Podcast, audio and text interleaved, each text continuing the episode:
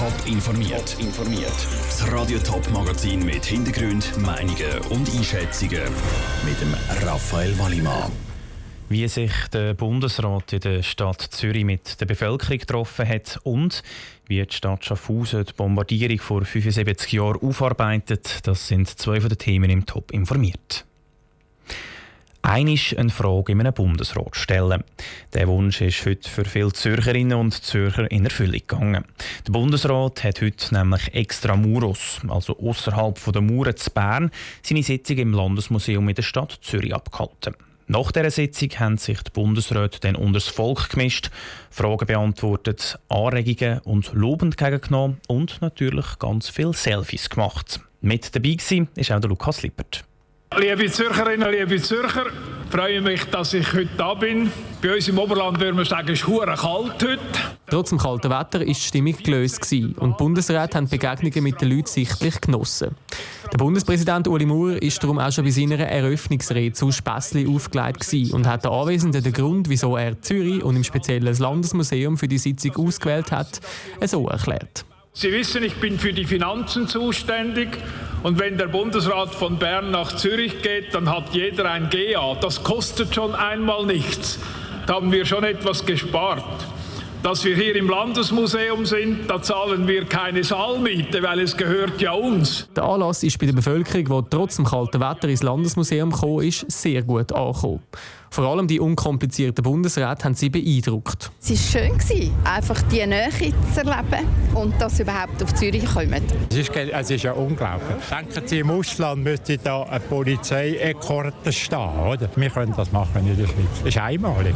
Ich habe ihm danken für seine sehr gute Rede und ich habe mich gefreut, dass er da ist und dass ich ihn zufällig treffe. Was neben den nahbaren Bundesräten auch noch aufgefallen ist, junge Leute sind heute klar in der Minderheit. Gewesen. Eine Schulklasse hat aber Glück gehabt. Sie sagen, eigentlich ins Landesmuseum eine Führung machen. Und dann haben wir gerade gesehen, dass da halt die Veranstaltung ist und sind dann halt noch schnell schauen. Aber jetzt geht ihr noch Selfie machen? Ja, wir, wir probieren es zumindest. Und auch dem Bundespräsident Uli Maurer hat es gefallen. Neben vielen Posieren für Selfies hat er auch durchaus ernsthafte Anliegen zu hören bekommen. Seine China-Reise beispielsweise hat es Reden gegeben und auch die steigenden Krankenkassenprämien sind kritisiert worden. Nach gut einer Stunde ist es dann auch schon wieder vorbei gewesen. Die nächste Extramuros-Sitzung ist in einem Jahr. Welcher Kanton das als nächstes dran ist, ist noch nicht bekannt. Der Lukas Lippert mit den Eindrücken direkt vom Landesmuseum. Der Kanton Zürich will Flüchtlinge besser integrieren. Dazu hat er eine kantonale Strategie ausgearbeitet, die verschiedene Massnahmen beinhaltet. Wie der Plan genau aussieht, im Beitrag von Marco Schindler.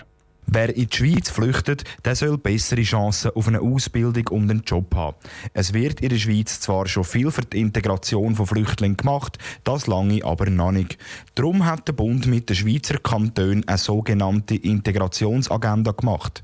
Der Kanton Zürich hat heute erklärt, wie er die Strategie im eigenen Kanton umsetzen will. Nina Gilgen von der Fachstelle Integration hat klare Ziele. Es wird ein neues zentrales Bildungsangebot aufgebaut werden und eben eben auch in der ersten Phase werden neue Angebote zur Verfügung gestellt werden. Zusätzlich muss man die fallführenden Stellen unterstützen dabei. Es gibt noch einiges zu tun, aber wir werden das auf 2021 ankriegen. Das Bildungsangebot soll vor allem aus Deutschkurs oder Kurs für die Schweizer Kultur bestehen.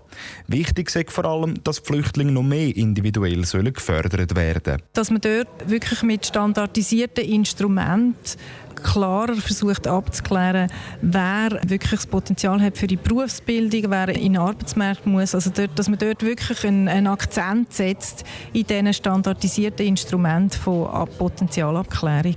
So kann das Potenzial der Flüchtlinge besser ausgeschöpft werden.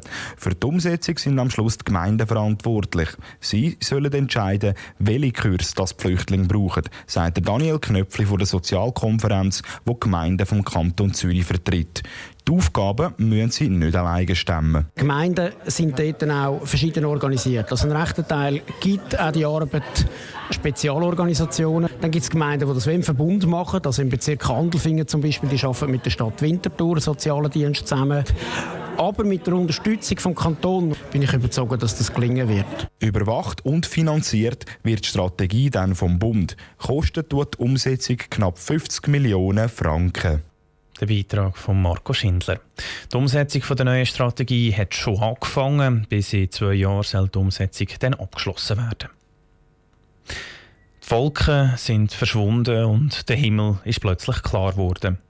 Die Wettersituation hat vor 75 Jahren tragische Folgen für die Stadt Schaffhausen gehabt. Die Alliierten haben im Zweiten Weltkrieg aus Versehen Bomben über die Stadt abgeworfen. Getroffen wurde ist auch das damalige Naturhistorische Museum und das Museum zu Allerheiligen. Seine persönliche Geschichte greift das Museum zu Allerheiligen jetzt in einer Sonderausstellung auf. Nina Louvrey war dabei.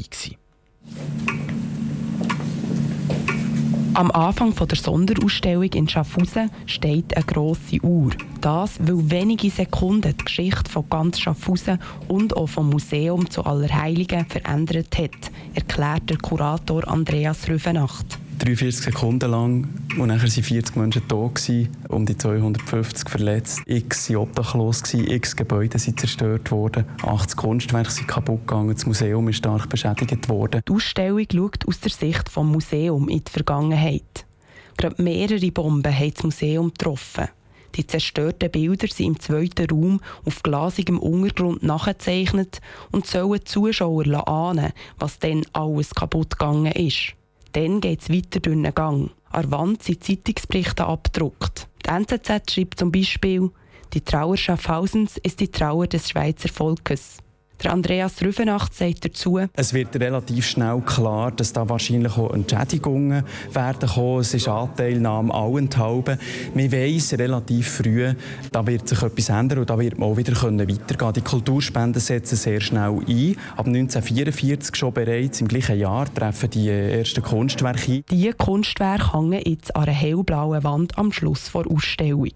Darunter sind Gemälde von bekannten Malern wie von Albert Anker oder Ferdinand Hodler. Auch nicht geläufige Namen haben an dieser Wand mit ihren Bildern ein Plätzchen bekommen. Der Stadtrat Raphael Rohner steigt vor einer schwarz-weißen Skizze und sagt, wenn man sich unmittelbar mit dem auseinandersetzt, mit dem Unglück, die Tragödie, nicht bloß die materiellen Schäden, sondern auch die, all die Toten und Verletzten, dann kann man sich eigentlich bloß etwas wünschen, Frieden der Schaffhauser Stadtrat Raphael Runer im Beitrag von der Nina Lufrey. Die Sonderausstellung fängt dann offiziell am Samstag an. Top informiert, auch als Podcast. Mehr Informationen gibt es auf toponline.ch.